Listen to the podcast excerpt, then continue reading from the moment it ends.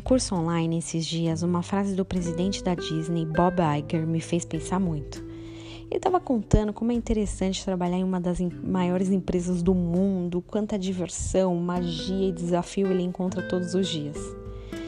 E aí ele falou sobre jantares em família, sabe aqueles onde cada um tem a oportunidade de falar o que fez no dia?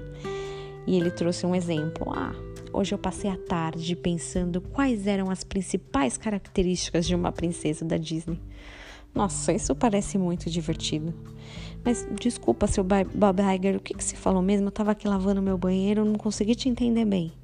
Você pode repetir antes de eu finalizar esse relatório, que é a quinta vez que eu envio para o meu chefe e ele não gosta? É óbvio, ele fez um comentário falando de uma parte das suas tarefas.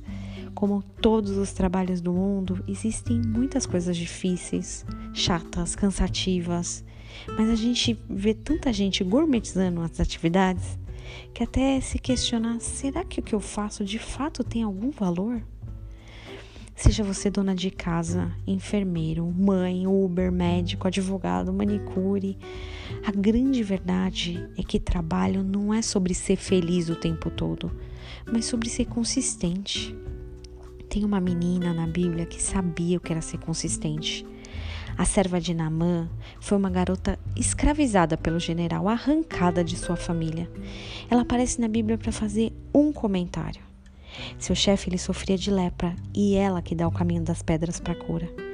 Ela é consistente porque ela tem crédito. O que ela falou foi considerado.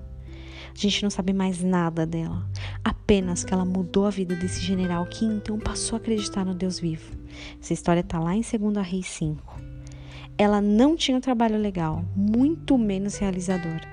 E eu até imagino que essa menina não era feliz 100% do tempo mas ela era consistente.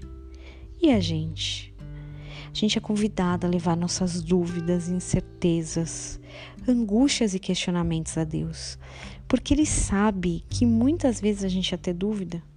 É por isso que 1 Coríntios 15, 58 diz assim: Portanto, meus amados irmãos, sede firmes, inabaláveis e sempre abundantes na obra do Senhor, sabendo que no Senhor o nosso trabalho não é vão.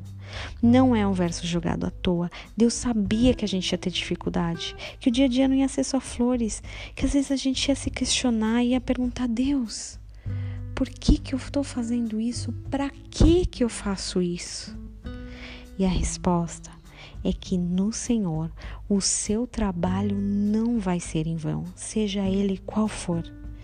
Tenha um dia sendo firme, inabalável nele. Um grande beijo.